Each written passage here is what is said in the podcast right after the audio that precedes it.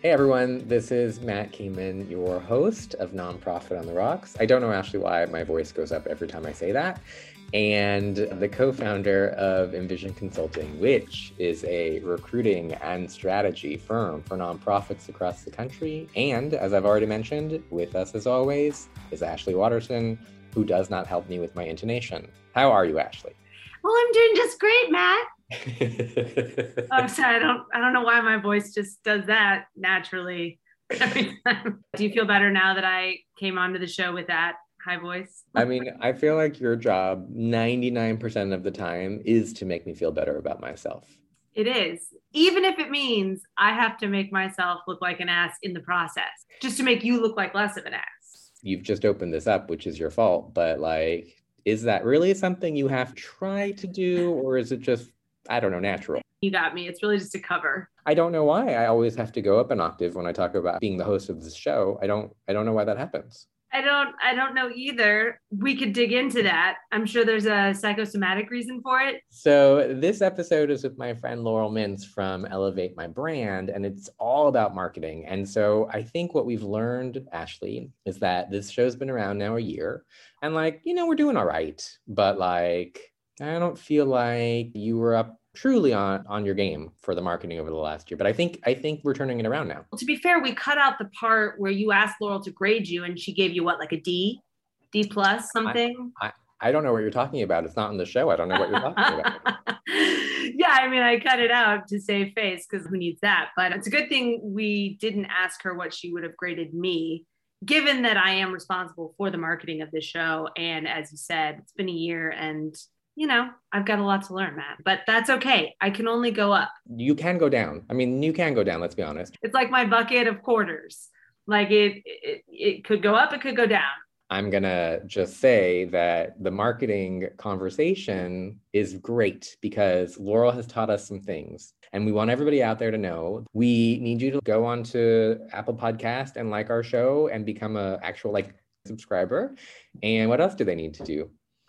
Subscribe to our show, like our show, become follow us on social media, share our posts. We have really fun posts that I'm very proud of on our Instagram account. I just want everybody to also know that Laurel, who's awesome. And if you listen to this show, you'll learn more about marketing and events and how you can better get your nonprofit out there. That's the whole reason why we're doing this. It's all about marketing right now, especially at the end of the year when you're doing asks, you want people to give your end of the year donations. Well, listen to Laurel's advice on how you get out there. But the other thing is we've got big news. Laurel made a huge gift mm. for all of you. What did she say, Ashley? Laurel has made an extremely generous offer to our listeners that she will offer a free consultation. Did I mention free? To any of our listeners who contact Elevate My Brand in search of advice. And I think once you hear just how amazing Laurel is and what an expert she is in branding and marketing, you'd be a fool not to jump on that offer. Wow, already talking shit about our listeners too, calling them fools. I mean, no, no, no, no. I said they're fools if they don't mm-hmm. take the offer. Mm-hmm. But you're right. You, you, know, you have like three listeners out there, and you're like already just pissing them off. So sorry, mom this is the end of the year in terms of trying to bring in dollars. And I know in the Mattsplain segment today in the show, we will be asked a question about fundraising and end of the year giving. So this is the perfect time to be listening to this episode. Also, that Laurel, who is spectacular, gives some really great advice in marketing. And Ashley, really important, this is our first consultant that we've interviewed on the show. Yep. She is your first, maybe not your last but definitely, what did you call her? Your first non nonprofit leader, though she certainly has done a lot of work with nonprofits. So, on that, I want everybody to listen, enjoy, like, check out our marketing, look at your own marketing rate Ashley. Just rate Ashley if we think that she's doing a good job. Like go to nonprofit underscore on underscore the underscore rocks and just like a post. Just like a post. She needs it. That's all I want for Christmas, people. We know anything else I might get is going to be stuck in the port of Los Angeles until July. So this is something you can give me, and it's a gift that keeps on giving. It is a gift that keeps on giving. Hello, my friend Laurel Mintz. How are you doing today? I am so great. How are you? No, it's funny. I need to tell everybody what's going on because people don't know us yet, but you're so mad at me right now. And I feel like everybody needs to know that. And I'm going to let them, well, why don't you let them know why you're so mad at me? Uh, I'm I'm always a little mad at you because we fight about fashion and everything else, but I was not told that this was audio only, and so I put a full fucking face of makeup on. Am I allowed to curse on the podcast? Of course, we're explicit. Cool. We have, we have the E Great. our name. That's true. Well, you are E, so you know, Envision Consulting makes sense. So I put a full face of makeup on, a bra, jewelry, like all the things, hair products, and I get on the call, and Matt's like, "No, it's audio only." I was like, "Are you freaking kidding me?" I have a question for you, Laurel. You're the marketing person. Isn't a podcast just that? It's just audio, it's not video. It's a great question. My podcast is audio only. However, what uh, brands have been doing is multitasking their content. So they've been pulling in the video format with their audio so that they can have it play on multiple formats, meaning they'll have it be on their podcast plan- platform or channel, like the Apple podcast or whatever, but then they'll also put it live on their like YouTube channel or they'll do an actual live while they're um, recording the audio piece. So it's actually really smart to multitask your content in that way. I'm just too, I just don't like putting makeup on enough. So what I'm going to tell you is maybe we might air this. Maybe we might do the video. So you already- to put my bra back on? I mean, I feel like let the ladies out. Let the ladies out. It's fine. Do the listeners know that you're one of my actual favorite people in the whole wide world and that you live like three blocks from me and that we hang out all the time? No, but I feel like they need to hear that one more time. You're my absolute favorite person, one of my absolute favorite people in the entire world. I adore the you know what out of you. I mean, you really are. You're you're me as a male, I feel. That makes me so happy because I want everybody to know, and this is really important, Laurel. This is how much I adore you. That this is the Nonprofit on the Rocks uh, podcast. Normally, with people who are at nonprofits, running nonprofits, working at nonprofits, you're not. You've got your own for profit company working with nonprofits. So know that you're it. You have broken me in to not having nonprofit people. So I want you to know that. But I do so much work in that space. I mean, I am definitely a service provider in that space. And I do a lot of nonprofit work myself. Like I sit on a ton of boards, as you know, like I do a lot. It's really important to me to have that give back factor personally and with my company. So I feel like I'm ancillary, right? You are, you are.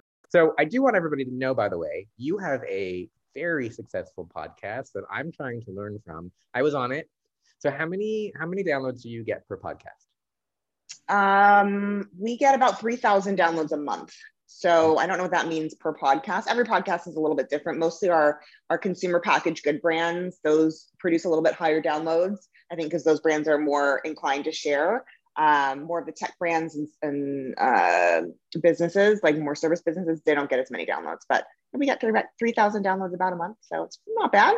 That's a big deal because you have a lot Yeah. more 3,000, or you don't have 3,000 family members who are listening to it. So you've I mean, like, I do have a big Jewish family, so I might, you never know. You know that I think my dad's the only person in my family who listens to me. I don't think anybody else does. Even Philip is like, Ugh. Oh, none of my family. I don't think Mike's ever listened to a single podcast that he hasn't like just been listening into as I was recording it here. yeah, but do you want your husband to listen to it? Because we both know what he would do is he'd tell you all the things you could do better, and you don't want to listen to that, That's true. right? You're right. You're totally right. I take it back.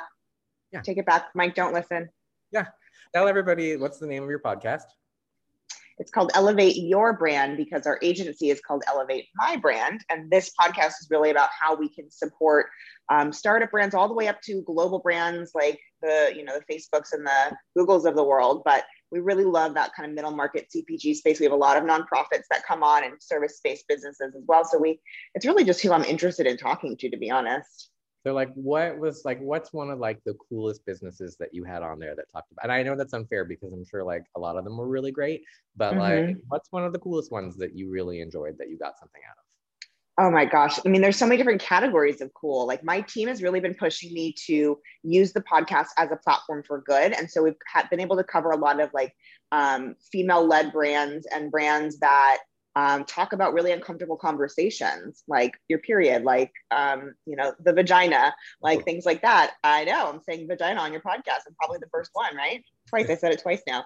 So they actually, um, they actually push me to do more episodes like that. And those are the ones that get a lot of traction and interest because I think people, women in particular, are tired of having these be taboo topics. And so I think that that's been really interesting and fun to see. And then the other ones are like the really cool tech brands. Like we had a guy on checklist checkouts.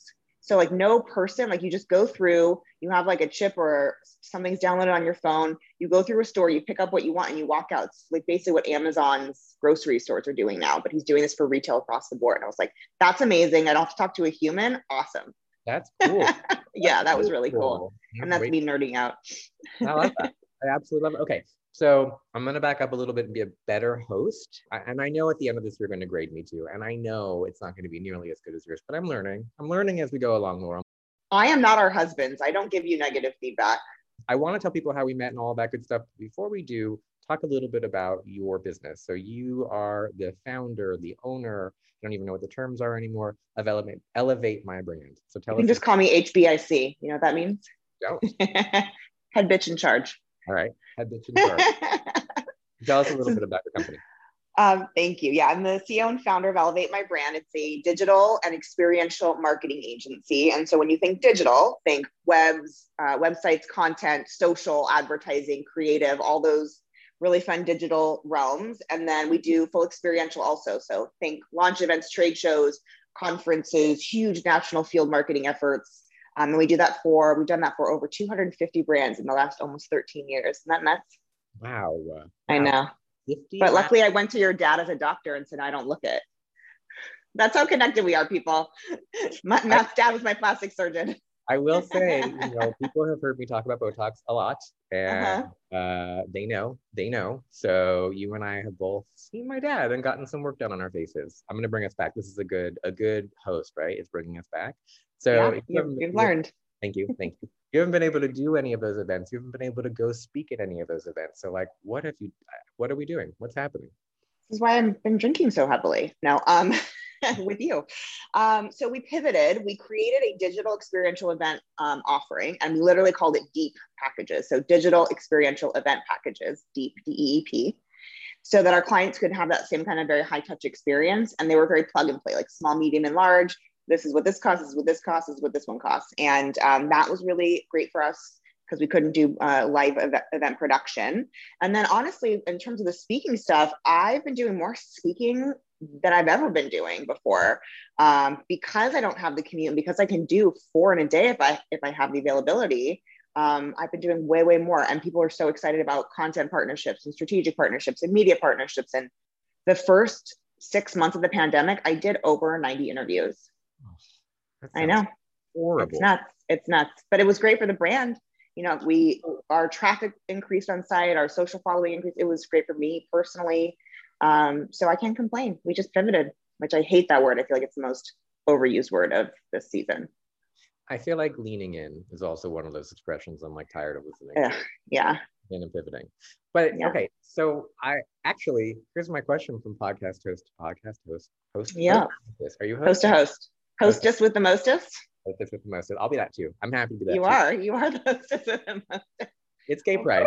Gay pride. It's gay, pride. pride. Yes. So uh, are we supposed to timestamp ourselves? Like, is it okay for me to be like, hey, California just opened up today? Like, that's timestamp. That's timestamp. I don't timestamp. Yeah, I definitely don't do that because I shoot a ton of episodes, um, but pre-shoot as you do. And so if I've got too many things in the can and I um, roll them out later, I don't want them to be non-relevant. It's about your audience, not about you. Like ultimately, I love to have a really honest, transparent, complete conversation that includes what we're doing in this time and the day and age, but if it's something like California reopening or some laws changing that you know matter, I don't think timestamping is a good uh, um, best practice for podcasting. Well, I've failed. So, so well, Pride is a whole month, although this will definitely be coming out post Pride. This is totally. But Pride should be year long. That's the takeaway. Pride should be year long. Right. I feel like right? the gays, the gays should be celebrated every day. Every day. I do. I celebrate you every day, Matt. I really do. Thank you. I really do.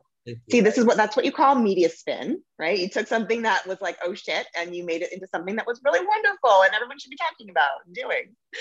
Thank you. I'm learning. I'm learning. But so so here's my question. I realize that I'm time stamping, and that's okay. That's fine.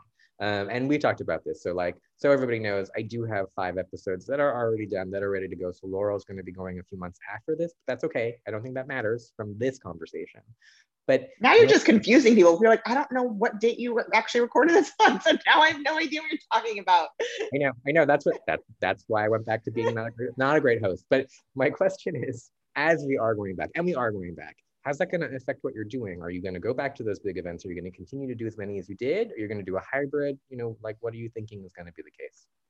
So we've been seeing a lot of RFPs come through for big events and we bid on them. We've won a couple, we have lost a couple, and every single one of them has pushed every single one. So my sense is that brands are like very excited about the opportunity to have all of that earned media by being one of the first in time, but they're not willing to take on the responsibility and the potential liability of actually being the first in time. So I am just kind of sitting here waiting for things to truly reopen in that capacity because I don't see that happening until Q4 or top of Q1 2022. That's that's kind of my my projection. So once it does, and we do go back to those events, aren't mm-hmm. aren't we all going to miss this a little bit? Like not driving, not commuting, not flying. I mean, aren't we all going to kind of miss it a little bit? Is there anything we can do to stop it? yeah i think that that's our jobs as leaders you know like we so i have surveyed my team nobody really wants to go back full time to the office i still think there's something to be said for that collective energy of an entire team being together so what i'm probably going to do is um, require three day in office and that's it and everyone has to be there on two of those three days together right so you can pick either monday wednesday friday or monday wednesday thursday or monday tuesday wednesday whatever you'd like to do i don't know we're going to figure out some sort of hybrid model there because I, I don't even want to do it. You know, that's the truth of it. I love being able to roll calls and fold my laundry or roll calls and, uh, you know, make a fabulous dinner. You know, that's, that brings me a lot, a lot more joy than sitting in a fucking car. no, I agree. And that's the thing that makes me so sad is that I'm seeing it go back. And yeah.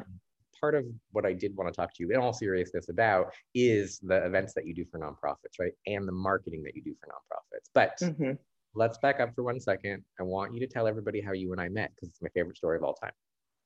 Yes. Um, so Matt and I were introduced by a woman who was in the insurance industry, I want to say, right? And we met at Jones on Third in Studio City, which is like a salad sandwichy place in LA. And I think you were the one that said I wanted the you wanted the um, tuna salad, right? No, no. I thought we were friends. I really thought we were friends. Chinese chicken salad. Sorry. So you wanted a Chinese chicken salad, and so did I. And the barista or whatever said that this was like the biggest salad we would ever see in our lives. And so we decided to share it. And so we both ate out of the same trough, and we've been in love ever since. And and I I don't do that for anybody. I mean, we shared like germs together, and I had just met you. Wow, you did an up up and down. You're like, oh, she's cool. I think I think you get a vibe. You know, we instantly fell in love. I mean, that was the truth of it. Yeah, yeah, yeah. And yeah. I could do a love fest all day long, but I did want people to know that Laurel and I, when we met, shared a huge Chinese chicken salad trough together. love ever since. And it's also important for them to know that um, real love is possible even through business. Real love is you possible. Know? Okay, I want to talk a little bit before we get into events. I want to talk a little bit about marketing for nonprofits. So, as a whole, as an industry, how are we doing? What grade would you give us? I mean, you know the answer to this. It's, it's kind of like, I mean, I think it's gotten a little bit better, especially during COVID, because all these nonprofits were like, oh shit, we don't have our big fundraising galas. We need to figure out another path forward. Oh, that's digital, which is what we've been telling them for a friggin' decade. They finally have gotten on the bandwagon. So I think prior to COVID, it was probably like a D. Now during COVID, it's probably like a C, C plus. What would get us to an A? understanding and having a digital budget. I can't tell you how many nonprofits po- post the same shit on every single social channel, don't have a conversion tool on their website, don't understand why their numbers aren't growing on social channels, and have zero understanding of how to define, let alone allocate a real marketing budget. They think that marketing and social is like a game. And it might have been early days and one that you could game and win, but it's not that way anymore. It's a pay to play environment. And anyone who doesn't have a consistent spend and budget in mind is going to lose. Period. Full stop. So I, I can tell that you obviously have no thoughts about this at all.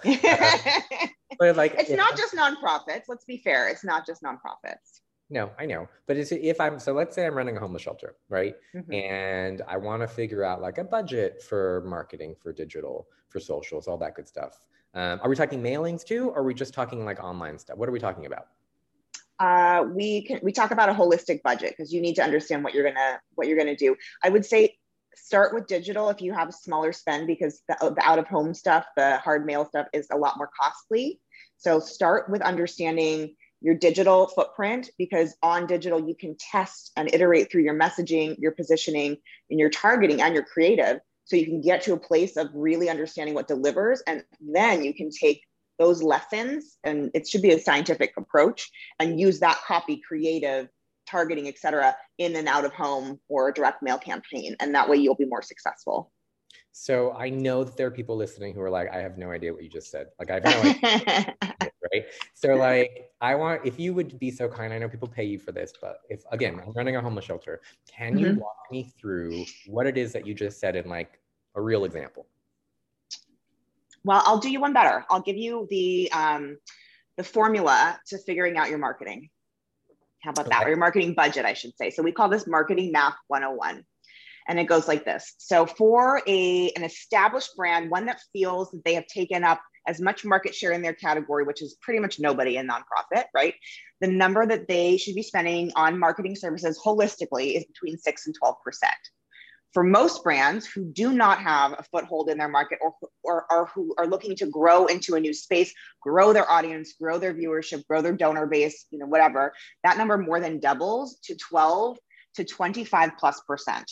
Now, this is very different for nonprofit as it is for for profit. But even if you get to the 10% number, which would be on the super low end, I would be shocked to hear any of the nonprofits you work for have a 10% marketing budget. That would make me so incredibly happy. Most of them have like a 4% or a 6% marketing budget.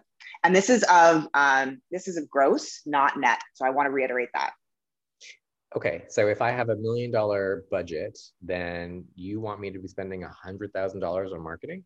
Wow. Yeah. Wow. Wow. I just, by the way, every single nonprofit executive just fell on the floor. Like everyone. I know. We lost I know. everyone, Laurel, just now. So, okay. So I have a hundred thousand dollars in my budget. Give me like, give me the most expensive thing that I'm going to spend money on. Like, what is like, you know? Well, first of all, I just want to say spend whatever you're comfortable with. So don't use that as a this is the be all end all. This is what will grow you to that end goal the fastest. This is the math, this is the formula that we know works.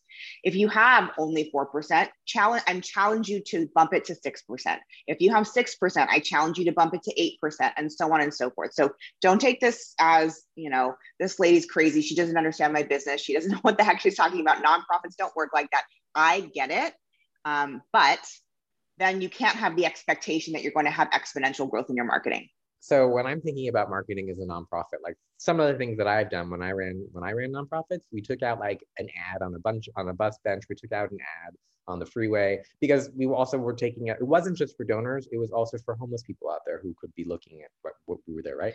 Um, so if, if it's for homeless, that's a different target audience, and they aren't going to have access to digital, access to web, access to all those things. So I get it for that. My question to you was how did you know that that was the message that was going to work? I didn't. And that's the thing, right? Like Exactly. So that's the beauty of digital is that and so when I define these really big budgets, we never ever spend that full budget in the first month, two month, three months. Like if you, I would call it a ten thousand dollar a month budget just for you know ease of numbers you should never be spending that full 10K upfront. You're usually only starting to spend that full budget in month, maybe three or four. Because I think that this is what, what scares most businesses and especially nonprofits is they're like, I have to define this budget and then I have to spend every dime of it. Well, there's a process to really understanding which channels work best for you. And so you have to understand there's a there's a 60 to 90 day testing phase. And that testing phase, you're only spending a few hundred dollars within each channel to to test against a hypothesis that you've defined for that channel. So there's a really important scientific process that we follow when defining what's working for um, the marketing for a nonprofit. Okay, so here's my question. So marketing ultimately is to do what? Like, is it to bring in more donors? Is it to bring in awareness? Is it to get more clients? What is it? All of the above? You know, what's what's the end all like point of doing all the marketing? Well, marketing is the funnel to sales. And I think that most people, most brands don't understand that marketing is the relationship piece, where sales is the transactional piece, right? You reach out to me, you're a nonprofit, you want me to donate. The actual donation piece is the transactional piece. But there is a whole slew of relationship building pieces that have to happen before that transaction ever happens, usually. This is less uh, important and less necessary, although still necessary with lower price point items, right? Like if you're picking up a pack of gum at checkout, you don't need to have 80,000 marketing touch points to make that happen. But if you're trying to build a new relationship with a serious donor that you want to last the test of time with your with your nonprofit, you've got to build a really smart, healthy, um, two-way street conversation with that person on so many different levels. So that's what marketing is. And it's an ongoing, it's an ongoing process. Once you start. Yes, for sure. Uh-oh, I hear that music. Think it's that time again for Mattsplain Across America. Ashley, tee me up. This question is from Sarah in Ohio. Coming out of COVID, is it appropriate to do an end of the year appeal? So it's a really good question from our friend Sarah in Ohio. And I would say, even though we're coming out of COVID, hopefully, even though things are getting better, I absolutely think we need to do an end of the year appeal. It's more important than ever that people know about nonprofits, care about charity, care about giving back, more important than ever because of everything we've just gone through and how much nonprofits stepped up during the last year and a half to take care of us. So, yes, a thousand percent every nonprofit out there should get out there, should listen to Laurel in this episode, should go out and market themselves, and yes, should totally do an end of the year appeal, whether it's $5, whether it's $1,000. We can all write a check. We need to continue to give back, especially now. Thank you, Matt. So much gold advice in this episode between you and Laurel. And speaking of Laurel, now back to your interview with Laurel Mintz, founder and CEO of Elevate My Brand. I know that you have your own company that people pay to, you know, as a consultant basically to bring this in. If I'm a if I'm a nonprofit, I'm not asking you to like, you know, lose business, but when would I hire you versus when would I actually hire a director of marketing for my company? That's a great question. Um, so usually the most successful campaigns with us occur when there's at least one or two people in-house already at a firm.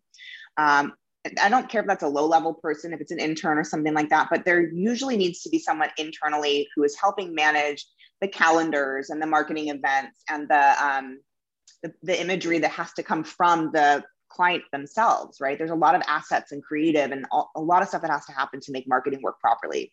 You're going to spend a lot more money on having an agency do all those pieces than you would to have it even just one person as a, as a um, account management level be in there helping just move the pieces around so that would that would be my suggestion either have an intern or a um, low level marketing person inside before you hire an agency because what's going to happen is once you hire an agency they're going to be requesting a ton of things for you and you're going to be like oh my god this is like a fully second job i thought i hired you to make my life easier and you did but marketing is very front loaded in terms to, to build out all these channels and to test on all these channels and to collect all the creative assets and and so on and so forth. So um, be prepared for that when you're marketing. It's it's a long game. We tell our clients it takes about 18 months to get to the most solid place where you really truly understand your spend, your uh, budget, and allocation, and the the strength of each channel for your for your brand. So it takes time, like anything good in life you know, every fundraiser out there just also fell on the ground because they were like, but I need that budget for the development department, for the development department, not the marketing department.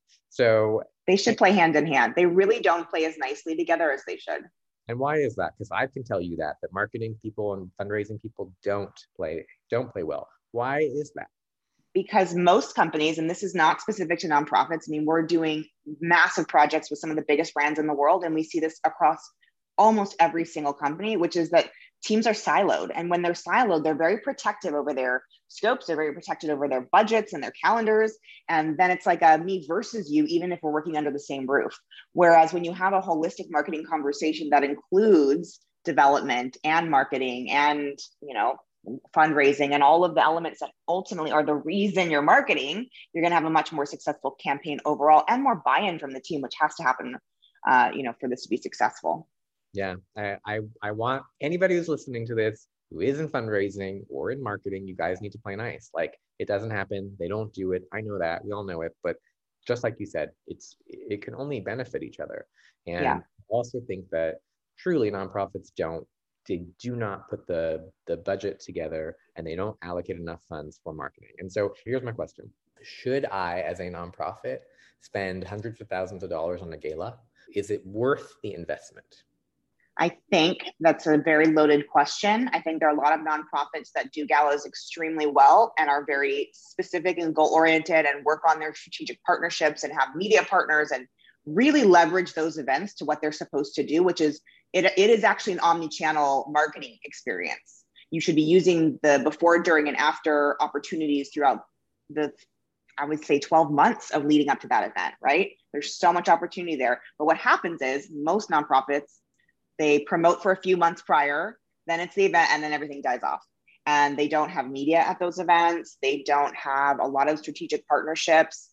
Uh, they don't take enough creative assets from those events and they don't use them properly across the right channels consistently. Um, they don't get the kind of content like those galas are amazing opportunities to have a video crew on site in the corner with a beautiful branded backdrop to do interviews about why each and every person or as many people as you can that are in attendance at that event are in support of that nonprofit. How amazing is that? And it takes what 10 minutes from each person, five minutes from each person, and hiring a videographer team for one night and then editing. That's like what we call shoot a palooza. That's some of the secret sauce that we do with our clients to make sure that their events are really valuable. You've definitely just given a lot away for free. And I I have, I know. So I'm a, I'm a small nonprofit. I'm a hundred thousand dollar nonprofit. I'm putting on an event. Maybe I'm making eight thousand dollars, right? How what you just said, and I'm thinking is like this huge event. So a small eight thousand dollar event, which is all I can do. How can I do everything that you just said and make it, you know, for this small tiny event? Um, I think it's important to build partnerships for smaller events. Um, there are always new brands out there that are looking to touch the same audience that you have, which most events uh, for nonprofits are affluent people, right? They're there to fundraise or they're attendees who have been in benefit of the nonprofit. So think about strategically what are the brands that you think that that audience would be attracted to in all different categories, car categories, jewelry, makeup, um, clothing, food and beverage. You know, really break it down. And there's always someone new. I mean, the world is a huge, huge place there's a million brands launching every single day who would love to have that same audience um, conversation. So figure out your cross marketing strategic partnership um, alliances first, and then you can still do some of that shoot a palooza stuff. Just get a, a, an iPhone stand and a ring light, and have an intern host it, and put a lav like get a lav mic, pin it on the person so your audio is good. I mean, that's the beauty about the technology that we have is that you can do this super high budge or you can do it super low budge and, and just shoot all that uh, content and then hire someone on fiverr.com to edit it for you, give you a lower third and an intro and an outro, and away you go. Wow. Wow. Look, I, I've been in a nonprofit before, right? So here's kind of when I think about an event, this is what I think of. I'm freaking out. I got to figure out where to do it. I have to get my honorees and I have to get my board to buy a table. Then I have to get an event committee. Then I got to like sell tickets and get people there. I don't even have time for any of this other stuff, right? Like I just don't have the time and I certainly don't have the budget. And I have one person in development. Maybe, maybe I have a marketing person, probably not. You know, we're so stressed and there's so much to do just to get people to those fucking events. And I hate galas so much. Give me like a like a quick pep talk. I'm an executive director. I'm exhausted. I'm not making a lot of money. I'm not sleeping. Oh, I was gonna say you should have done this 12 months ago. That's what my that's what my first comment would be. is like if you really are that stretched thin as a, a nonprofit with a small team, that's when you should start your event 12 months out, 14 months out, 16 months out. If you really feel like you're not gonna have the support and effort um, or budget, time is your best friend. But that's not what you were asking. I do the Cher slaps. Right? Snap out of it. Um, I would say, look, you have to stop thinking about yourself. The reason that you're here and the reason that you've done all this hard work is to be able to su- support the community that you have chosen to serve. And without you doing this in this moment, even having this stressed out freak out, um, you're here for a reason and you've chosen to do this. So you can choose to flip out about it, or you can just have a drink, calm your nerves, and push forward and just take one baby step at a time. You can either approach this from a flip out perspective where you can try and have a little bit of um, intention behind it. And I think the intention comes from being very present in the moment, not worrying about what's going to happen at the event or what's going to happen tomorrow. The event's never going to be perfect. No event ever is. So get that out of your head. But you can do this And everyone here loves you, supports you, and believes in what you're doing for this amazing community that you're serving. So go out there and be fabulous. Yes. Okay. So here's my favorite. Just like you said, every event, no event's going to be perfect, and every event's going to have like some fire. Something's going to go down that you weren't expecting that was like, holy shit, you just got to deal with it, right? So I call that the Christmas moment, the Christmas tree moment. I did an event for a very Jewish, very Jewish nonprofit, right? And it was in New York, and we had found the venue, and it was amazing, and it was beautiful. And we did the walkthrough. We asked all the questions that we were supposed to ask, right? And uh, then it was around, it was around like Christmas time we show up. There's an enormous, the biggest Christmas tree you ever going to. was it at least blue and white? It was definitely not blue and white, oh. and it was like the first thing that we saw that you saw entering this facility, right? The first thing, which is why I call it my Christmas tree moment. And there was nothing we could have done about it. It was just the way it was. By the way, that's where the pictures were taken for the event, and it was like this Jewish fundraiser. Here we were, this huge Christmas tree, and it just was what it was. So like that's my Christmas. What's the fix? What's your Christmas tree moment? When something went wrong. Oh God. Okay. I have a great one. I have so many. I mean, I have so freaking many because I've had to do big events with huge celebrities that had the most ridiculous riders. And you were like, I have to get this bottle, this specific bottle with this specific brand. And you have someone run out for, you know, three hours to find it. And then the event happens and they go home and the bottle's still there. And you're like, this, mm. Um, that's not my Christmas tree moment. My Christmas tree moment, we were doing an event series for Tamara Mellon. You know the Tamara Mellon shoe brand? Not. So she was Jimmy Choo's co-founder, and she started her own line four or five years ago at this point. And they hired us because they partnered with Create and Cultivate, which is this huge national organization that focuses on very much on millennial women and empowerment and all this really cool stuff and they were like 90 days out from this event and they hired us because they had signed on and it was a big investment and they had not ideated fabricated or understood what they were going to do in execution for this event. And it was a big one. And so they hired us. We came up with this beautiful concept. We built it out. It was like it was really so impressive that we got done what we got done and the timing we got done it done in. And the miami show I think it was Miami. It was either New York or Miami. Uh, the truck broke down with all of the build out materials the night before. And for those of you who are in events, you know you have a specific load in, load out time. They are not flexible, and you have to pay through the nose if you're messing with those numbers at all. Um, and so that truck broke down. They finally got there. They, they were so gracious and they extended the hours that we were able to load in. And then the building caught on fire and mm. everyone had to vacate. And so our team was there till I want to say four in the morning um, just getting it done. And, and the, when the doors opened, the entire you know marketing team was there like polishing everything and making sure everything was in, in its place. And it was i wasn't physically there so i don't have the trauma of that but i was sure on the phone figuring out how to get a new truck to move all this shit back over to the location and then roll everything up. I mean it was yeah i mean i could talk about it forever. It was a nightmare. That is a true christmas i know. I've had so many. It's not even funny so, because every nonprofit who is going to do an event is going to have a Christmas tree moment, how do you how do you deal with it? You're you've stressed out to come to this event, and then something goes wrong, and you just kind of want to like throw yourself off a train. Okay, what do you mm-hmm. do? Just roll with it. Uh, yeah, it's when you start drinking usually. Um, so for sure, start there. Um, and then you can think of like it depends on how quick you how how much time you have before the actual event launch, right? So for me, with like your moment, what I would have done probably would have been to grab the AV team and see if we can at least blue light it, right? Blue white light it, so that it looked at least on brand or whatever the the colors of the um, nonprofit were. I would try and like light that up, or most of those AV teams, and if you have a video like a full production team on, they always are going to have you know key, uh, C stands and and clips. So you could have put a backdrop and then projected a gobo onto it and like covered the tree if you wanted to in that in- entrance moment. Or you could have gone the other way and you could have done something really funny, like put like a tiny little sign that everyone had to walk up to and said said something really clever like, "Yes, we know. Thanks for coming anyways."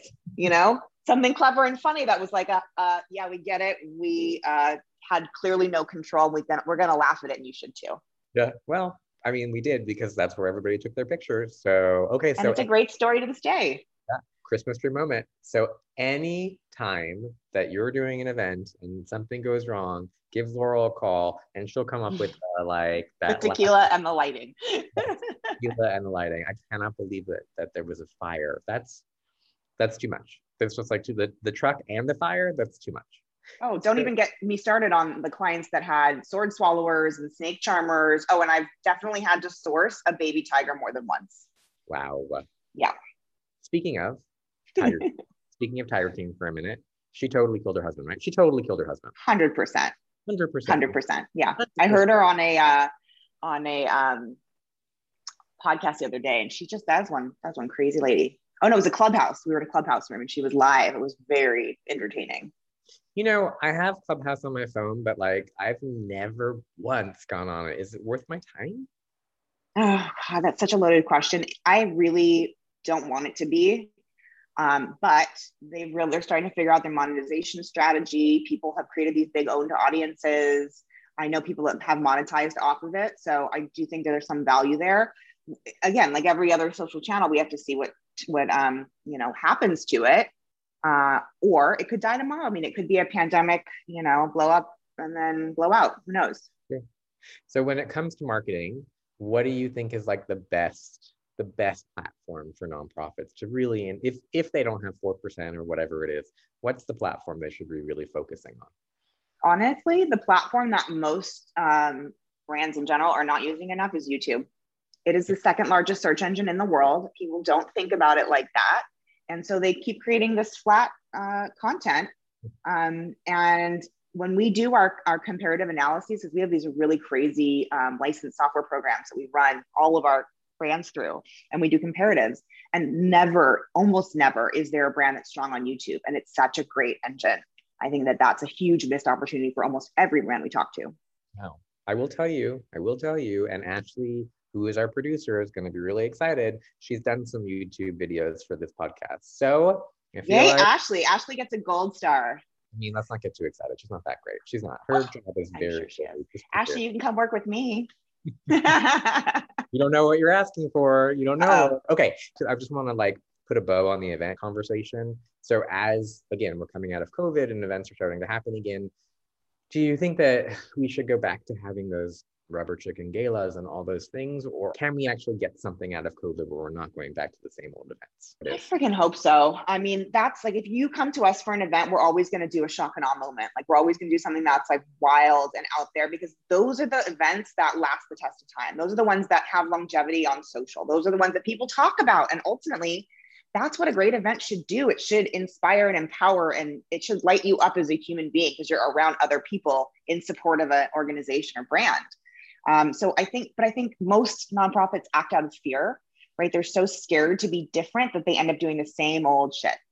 And that's the rubber chicken dinner. So I, um, I really hope not, but I fear that, it, like many things, we are going to return to what was pre pre pandemic. Yeah. I hope not. I really hope not. So, what was like one of your most favorite uh, fundraising events that you went to for a nonprofit that you attended? Um, so I think I introduced someone to you a little while back that hosted this amazing event. They do it every year, and it's a it's a comedy driven event. And Mike is obsessed with comedy, as you know. And so they had a fabulous auction, which I love a good auction. Like if I can get something, um, you know, that's unique and different, and maybe even get a little bit of a deal on it, I'm all in. Um, so it had fabulous auction. It was at the Wilshire Ebell, which I think is a very very unique space. And um, and the comedy i mean the comedy was like everything. That was so fun. You really just felt like you were at a show not at a fundraising event. And of course the food was phenomenal and that's a big part of it too. Like i don't understand. Why don't you throw events nonprofits that are like the ones that you would want to go to? Like if you look at something and you're like it's okay. Don't do it. Like if you taste something and it's not de- so delicious you can't stand it don't do it. There's so many amazing caterers and chefs that can can do beautiful things. So i'm ugh, it makes me mad to think about those old rubber chicken dinners and what a waste of money and time they are for so many people. And those poor chickens that died for no Man, that was my favorite moment. I love that. And those poor chickens. Those poor, poor, poor chickens. Tell me your favorite event that you produced for a nonprofit. Which is okay. Let me not say that because that's not fair to your other clients. One of like, uh, like, give me an example of one that you thought was a fantastic event. How's that? Mm, I mean, I am a perfectionist, so I never think my events are great. Um, I really am hard on myself, which is exactly what a producer should be like. They should always want to strive to be better for you, right? Um, we did an event for Methodist Hospital for multiple years in a row, and they're a pretty huge nonprofit. It was like a thousand person gala. And if anyone's ever had to set booklets at a thousand person gala, it is it's way bigger than you think, and it is a lot to manage. So the event was um, for Methodist Hospital and was their big thousand person gala, and Kenny Loggins was the guest. And they kept this was our second or third year doing it with them, and they really, really trusted us at that point. And because they trusted us, they let us do um, some more interesting things with their budget.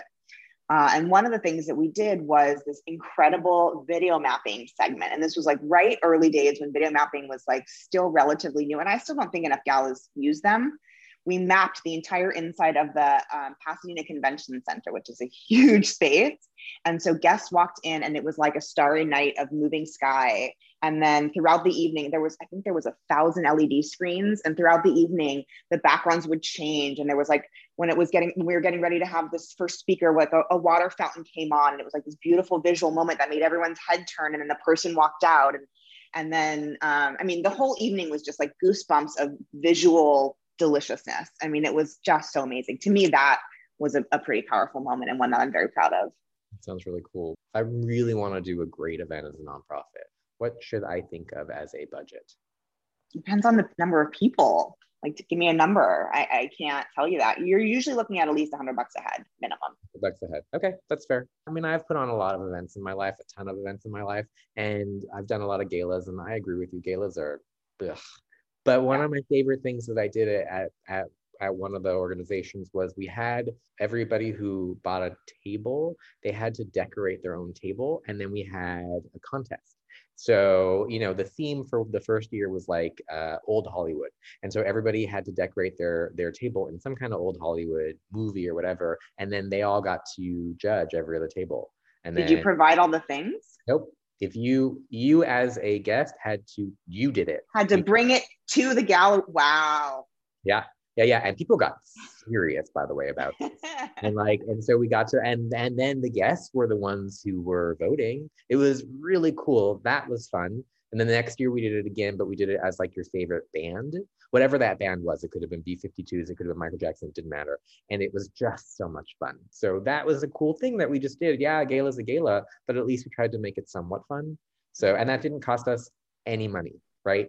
So, oh, and you know what we did for the movies? Here's what we did.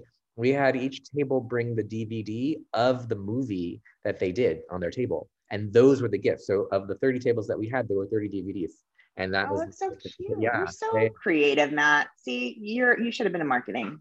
Yes, marketing. I do like to. You're like no. No, thank you. So here's what I've learned, Laurel, that I want I want people to remember from our podcast. Number one, uh, events are going to come back and like let's please not do rubber because we don't want those chickens to give their lives to yes, bad those poor chickens. poor chickens.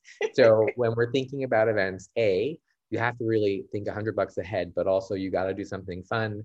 There's got to be something there that like really you get. It's not just raising the money, but it's using that event to actually get something out of it for the next year, two, three years, whatever it is, right? And it takes a good 12 months to plan, not three months. For That's sure. Well, it depends on the size of the event. So like you tell if you're doing an event for 100 people, it's a very different event than you're doing for a thousand. Sure but you should at least there has to be some kind of planning. Like you can't just like yeah. be like, oh, in a week from now I'm gonna put this event on. Number two, marketing, make a budget, like make a nice size line item in your budget period.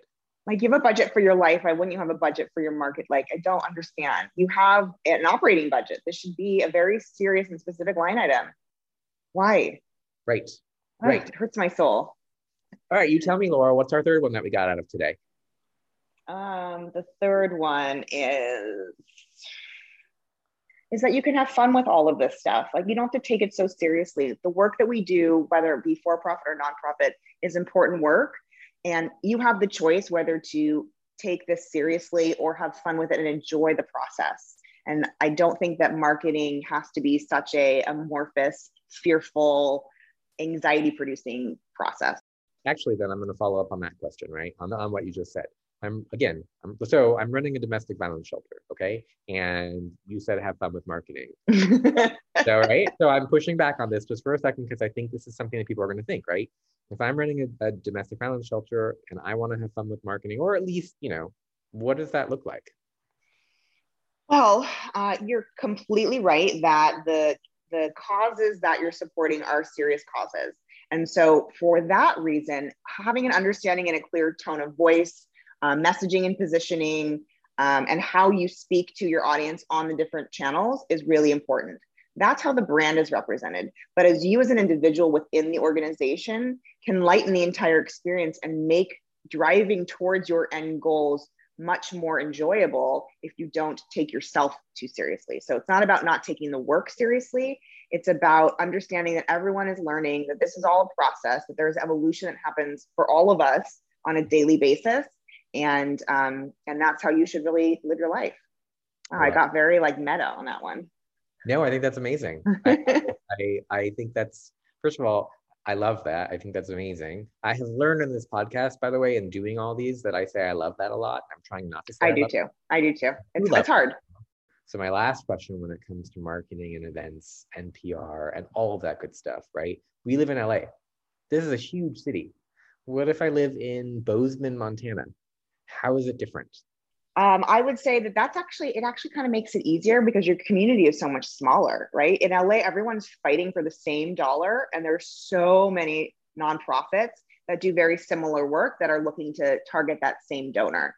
I would think in a place like Bozeman, that's very much more community driven, and there's just frankly a lot more land, so it's more spread out. That building a community to do this and to support you and an organization that you um, uh, you know are driving towards would be easier, I would think. Okay. So my last, last, last question for you is if I am interested in joining a nonprofit board, why should I join a board? Ooh, um, it's the right thing to do, first of all. Giving back is something that was taught to me at a very young age. My mom's a teacher, and I live a very blessed life. I'm not going to lie. And so for me, it's non negotiable. That is a part of my life and will be forever. And I believe that we as corporate citizens have to really just do the work, right? And that is day to day effort and, and support on at least one nonprofit board. Um, also, it's great for networking. I mean, that's the other side of it, right? There's the social good side, which I think is really important. There's also there's great networking. Um, I've had a lot of opportunities that have come around from meeting people who all have the same mission, you know, on a nonprofit. Um, and as a woman in um, corporate America, my goal is to eventually get on um, more public boards and help more companies uh, make change from the inside out. And so you kind of have to start at the nonprofit level if you're going to work your way into for profit and public companies. Um, so it's a combination of all three of those things. Uh, I know it sounds a bit calculated, but it's it's an important stepping stone, and it's just the right thing to do. No, I think that's really important for for people to think about when you're thinking about a board, when you're thinking about volunteering. Yes, it's about giving back, and it's about the good, and it's about all of that but it can be used for also you know growing your business or getting to know more people or whatever even meeting your husband or wife. Like i got to tell you there's a quite a few people that i know who met their partners on boards. I'm sure. so anything is possible right. Well i feel like that's what people got out of this is like if nothing else like and and your development department and your marketing department have to play like they have to play together because if not it's not going to work.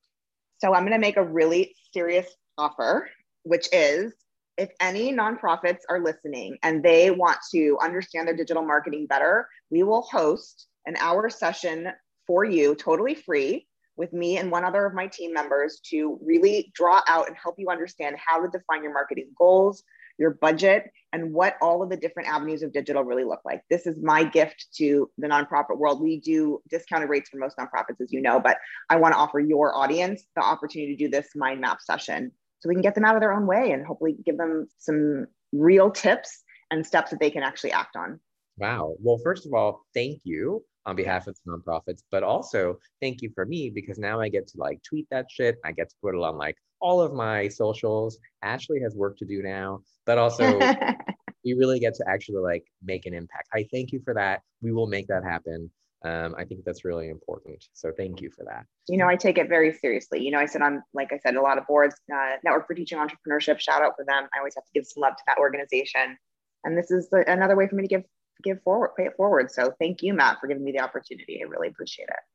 You are like beyond spectacular what you do. We wouldn't have had you on. And honestly, you wouldn't have been the first non not nonprofit person. Oh, I'm on the absolute first. You are the first not nonprofit person on this show. Oh my gosh, I'm so honored. Yeah, I know. And you wouldn't have been if you weren't amazing. So I want to be really clear about that. If you guys are looking for marketing, if you're looking for events, if you're looking for PR, if you're looking for social, if you're looking for anything to get your brand out there and to elevate your brand, there you go, Laurel. Hey.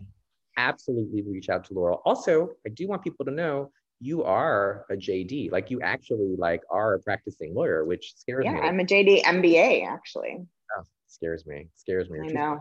Alphabet soup. way too smart for me. And so honestly, okay, where can people find you? You can find us at elevatemybrand.com. Our podcast is on all of the platforms, Apple Music, Spotify, etc. Uh, you can find us on all the social channels at Elevate My Brand LA, or you can find me personally at Laurel J Mintz, And Mintz is spelled M I N T Z. And Okay. that's uh-huh. my, sorry, that's Twitter at Laurel Mintz on Instagram, which is a for my favor. So follow me there.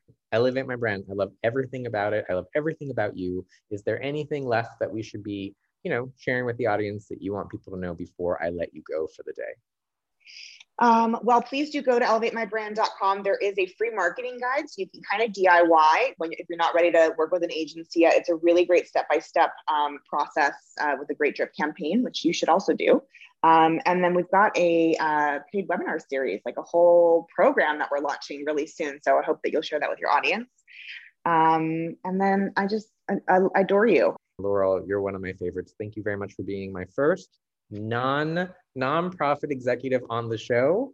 And here's my goal. I'm putting this out there. Here is my goal. You get 3,000 downloads a month. I would be happy with like 500 downloads a month, maybe even a thousand downloads a month. So I'm putting it out there. You're the reason why I have my first advertisement. Now let's like put it out there that we're going to have a ton of downloads. So Yes. on that, my friend, thank you very, very much. And uh, I look forward to seeing you at a not rubber chicken gala. Those poor Those chickens. poor chickens. Thank you, Laurel. Hey, Ashley. Hey, Matt. So, what do you think of my friend Laurel? The poor chickens, Matt. Mm. Nobody really thinks about the chickens that had to die for all of the awful gala dinners that people just routinely throw. And I'm just so glad that I feel like you and Laurel have done your part to save the chicken. So at the beginning of this show, we talked about, you know, intonation and and I'd like to know, are you being serious or maybe a little facetious, if you will?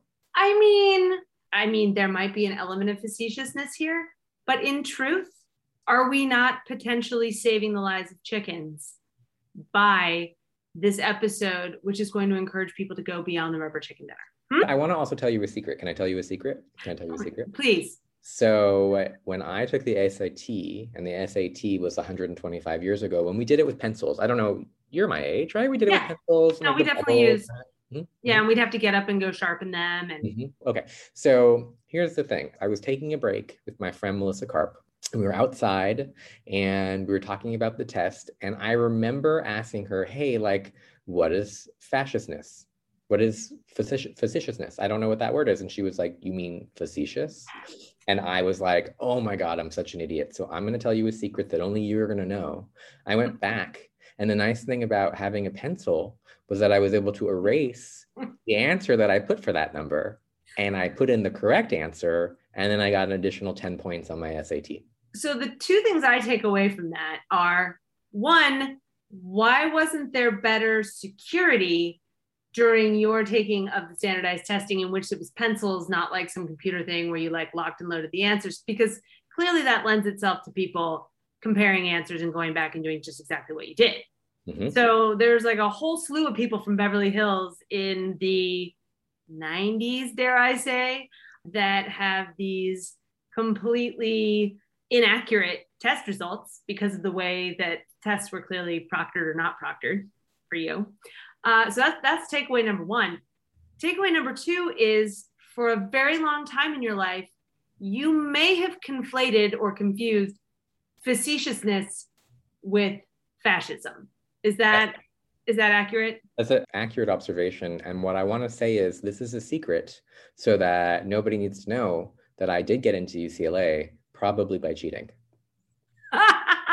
Either that or you very facetiously called them fascists, but I'm not exactly sure how that would have helped your case. So if you're listening, which she's not, to my friend Melissa Karp, thank you. Thank you for telling me what facetious is so that I was able to get those extra 10 points on my SAT. Well, I think it's important that we remind the listener, any who's still with us, mom. Who, by the way, thank you, mom. Not, not Melissa Karp. Not, not the listener who is definitely not Melissa Karp is probably my mom. That Laurel has so very generously offered to have a free consultation with any of our listeners who seek out her counsel with Elevate My Brand. And that is truly outstanding. And if you've gotten this far into the episode, um, hopefully you are now like 100% in Camp Laurel and recognize the true value of this gift. Yeah, it's a huge, huge, huge, huge, huge gift that she's giving you. So I definitely hope that you do reach out. She's awesome. I adore her. And not only that, by the way, but if you follow her on Instagram, she has got some spectacular fashion sense as well. Like I, I just, I just like to watch her, you know, walk in her shoes and put on her jewelry. So, you know, Matt, I was just embarrassed for you in the episode and I cut it out, but the part where you complimented her on her fascism sense. Yes, yes, her fascism sense. Thank you, thank you. Thought again, Ashley, that was our secret. That was our secret. So uh, we're into season three. And do you want to tell our listener who's next? Yes, we are really excited that we are finally able to circle back and get out our episode with the fabulous Elisa Barrett of the Western Justice Center. If ever there was a time where we needed the Western Justice Center, it is now. This is a educational center devoted to teaching people conflict resolution skills. So I'm just saying, quite a timely episode, and Elise is amazing. Is it timely, Ashley, because of the fact that you have zero confidence in this show and that maybe, just maybe, we're in a fight right now? Um, yes. And I am seeking Elise's counsel mm-hmm. on how I can be better at resolving this conflict with you, Matt. Good luck to you. Good luck to you, Ashley.